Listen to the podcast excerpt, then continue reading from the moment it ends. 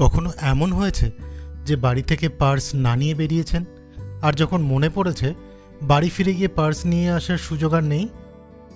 আজ থেকে বছর দশেক আগে হলে ভয়াবহ অসুবিধায় পড়তে হতো, কিন্তু আজ অতটা অসুবিধা হবে না, হয়তো কোনো অসুবিধাই হবে না। সৌজন্যে ইউপিআই বা ইউনিফাইড পেমেন্ট ইন্টারফেস। আজ আমরা কথা বলবো ইউপিআই নিয়ে, জানবো ইউপিআই এর সব বৃত্তান্ত, সাথে জানবো শুধুমাত্র ছয় সংখ্যার ইউপিআই পিন দিয়ে সুরক্ষিত ট্রানজাকশন হয় কি করে। যারা ইউপিআই এর নাম শোনেননি কিন্তু গুগল পে, ফোনপে ইত্যাদি অ্যাপ ব্যবহার করেছেন তাদের জন্য বলি, এগুলো সবই ইউপিআই অ্যাপ। নমস্কার, আমি সৃজন। ডিজিটাল সেফটি পডকাস্টে আজ আমরা কথা বলছি ইউপিআই নিয়ে। শুনলে হয়তো নতুন কিছু জানতে পারবেন। প্রদীপ জ্বালানোর আগে যেমন সলতে পাকানো হয়, তেমনি ইউপিআই নিয়ে বলার আগে একটু মোবাইল পেমেন্ট নিয়ে কথা বলা যাক। একদম প্রথম মোবাইল পেমেন্ট নিয়ে যদি কথা বলতে যাই, তাহলে আমাদের যেতে হবে দু হাজার সাত সালের কেনিয়ায়। কেনিয়ার সাফারিকম ও ব্রিটেনের ভোডাফোন মিলে কেনিয়ায় চালু করলো এম পেসা পরিষেবা।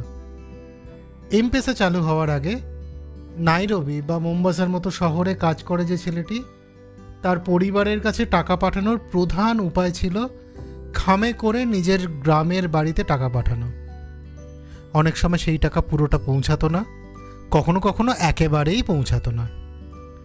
এম পেসা আসার পরে তার সাহায্যে কেবলমাত্র মোবাইল নাম্বারের মাধ্যমে অন্য এম পেসা গ্রাহকের কাছে টাকা পাঠানো শুরু হলো, যিনি হয়তো রয়েছেন সেই দেশের দুরূহতম প্রান্তে। এই টাকা দিয়ে মোবাইল রিচার্জ করা, অন্যের এম পেসাতে টাকা পাঠানো এবং সাফারিকমের দোকান থেকে টাকা তোলার সুবিধা পাওয়া গেল। আফ্রিকার সবথেকে পিছিয়ে পড়া একটা দেশে পরবর্তী কয়েক বছরে বিপুল জনপ্রিয় হলো মোবাইলের মাধ্যমে পেমেন্ট, এক বিশাল বড় রেভলিউশন, যা সেদিন অনুপ্রাণিত করেছিল সারা বিশ্বকে এবং এখনও করে চলেছে। কিন্তু এই এম পেসার সবটাই কি ভালো? কিছুই খারাপ নেই? না, তা নয়। এম পেসার সার্ভিস চার্জ বেশ চড়া এবং এটা ইন্টারঅপারেবল নয়, মানে কেউ যদি সাফারিকমের গ্রাহক না হন তাহলে এই সার্ভিসের সুবিধা কিন্তু পাবেন না। এই একচেটিয়া ব্যবসা কখনোই একটা দেশের জন্য ভালো নয়। এবার আমরা চলে যাই দু হাজার সাত সালের ভারতে। যে সময় আফ্রিকা এম পেসা সবে শুরু হয়েছে, তখন ভারত সরকার প্রকাশ করল payment and settlement systems act two thousand seven. এই আইন পালন করতে Reserve Bank of India RBI এবং ইন্ডিয়ান ব্যাঙ্কস অ্যাসোসিয়েশন আইবিএ, এরা দুজনে মিলে গঠন করলেন National Payments Corporation of India NPCI, একটি নট ফর প্রফিট সংস্থা। সত্যি বলতে ভারতের ফুটবলের ইতিহাস নিয়ে বই লিখতে হলে যেমন সবথেকে বড় চ্যাপ্টার উনিশশো এগারোর মোহনবাগানের শিল্ড জয় নিয়ে থাকবে, তেমনি ভারতের ডিজিটাল পেমেন্ট নিয়ে বই লিখতে হলে সবথেকে বড় চ্যাপ্টার অবশ্যই রাখতে হবে এনপিসিআই এর জন্য। তবে আজ নয়, এনপিসিআই নিয়ে অন্য একদিন বিস্তারিত জানাবো। দু হাজার দশে ভারতে এনপিসিআই চালু করলো আইএমপিএস বা ইমিডিয়েট মোবাইল পেমেন্ট সিস্টেম, পরে যা সামান্য নাম বদলে হয়েছে ইমিডিয়েট পেমেন্ট সার্ভিস। এখানে কেবলমাত্র মোবাইল নাম্বার জেনেই টাকা পাঠানোর সুবিধা এলো ভারতে। এম পেসার সাথে আইএমপিএস এর এই মোবাইল নাম্বার দিয়ে টাকা পাঠানোর ব্যাপারে মিল থাকলেও পার্থক্য অনেক কিছুতেই। এম পেসা কেবলমাত্র একটি টেলিকম কোম্পানিতে চলে, উল্টো দিকে আইএমপিএস ইন্টারঅপারেবল।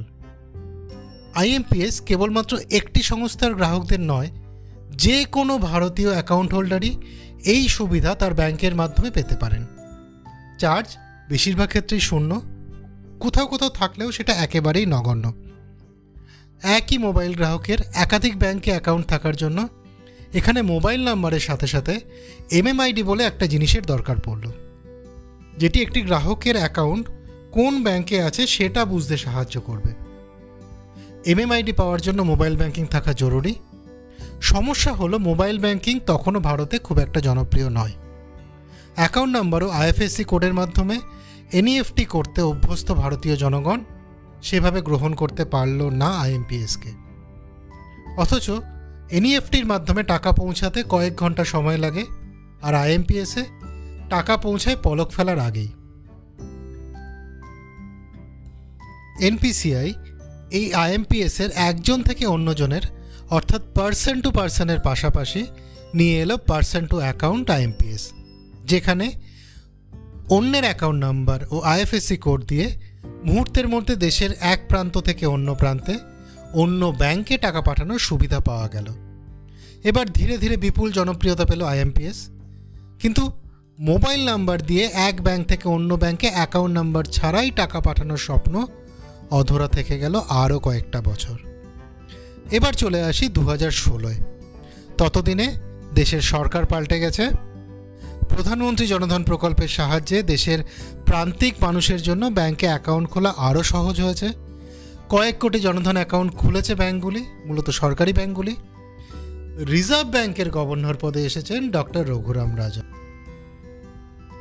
ডক্টর রঘুরাম রাজনের নাম বিশেষভাবে উল্লেখ করা হলো কারণ দু হাজার সাতে ডক্টর রাজনের নেতৃত্বে গঠিত কমিটি একটি রিপোর্ট প্রকাশ করে যার শিরোনাম a hundred small steps report of the committee on financial sector reforms. উনি তখন শিকাগো বিশ্ববিদ্যালয়ের শীর্ষস্তরের অধ্যাপক।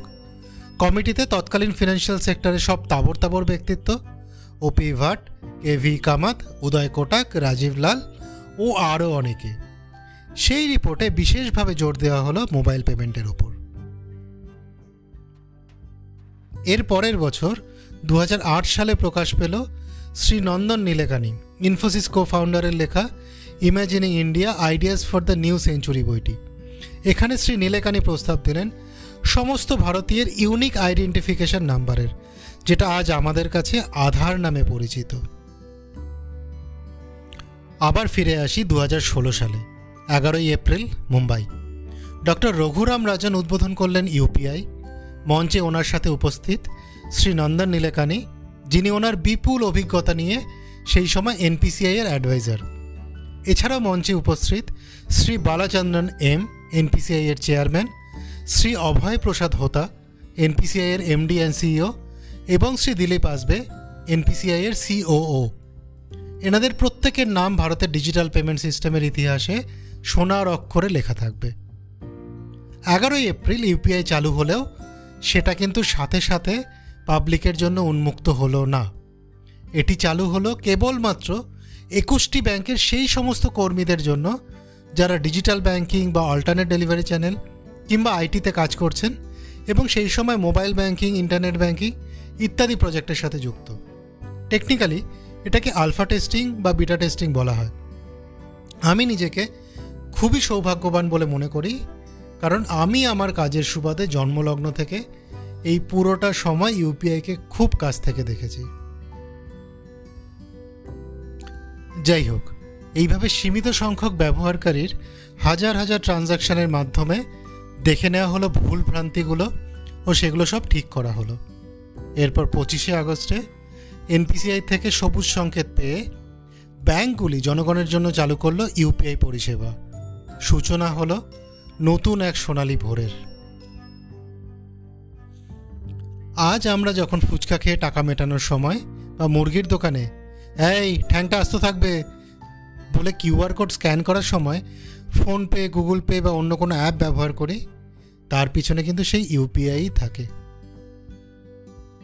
পাসওয়ার্ড নিয়ে যে এপিসোডটা করেছিলাম সেখানে দুটো প্রশ্ন ছেড়ে রেখেছিলাম।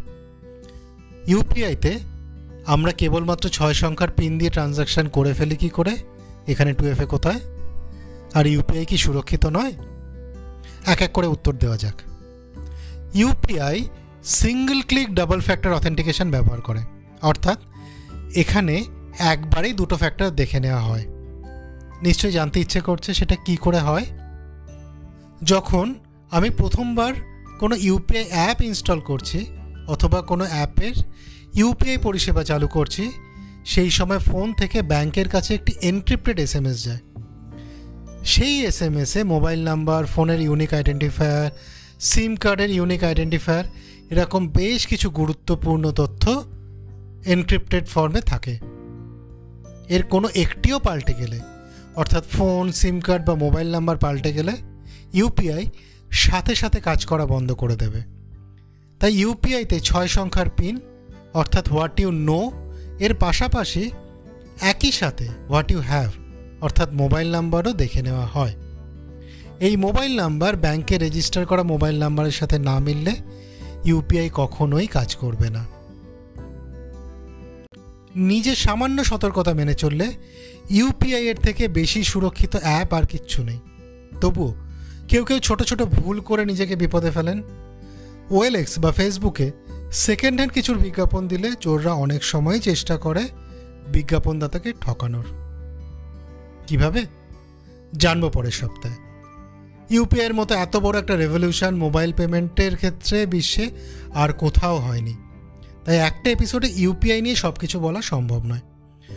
পরের সপ্তাহে কথা হবে ইউপিআইয়ের আরও অনেক খুঁটিনাটি, অনেক ফিচার নিয়ে, যার সবগুলো হয়তো জনপ্রিয় নয় খুব একটা।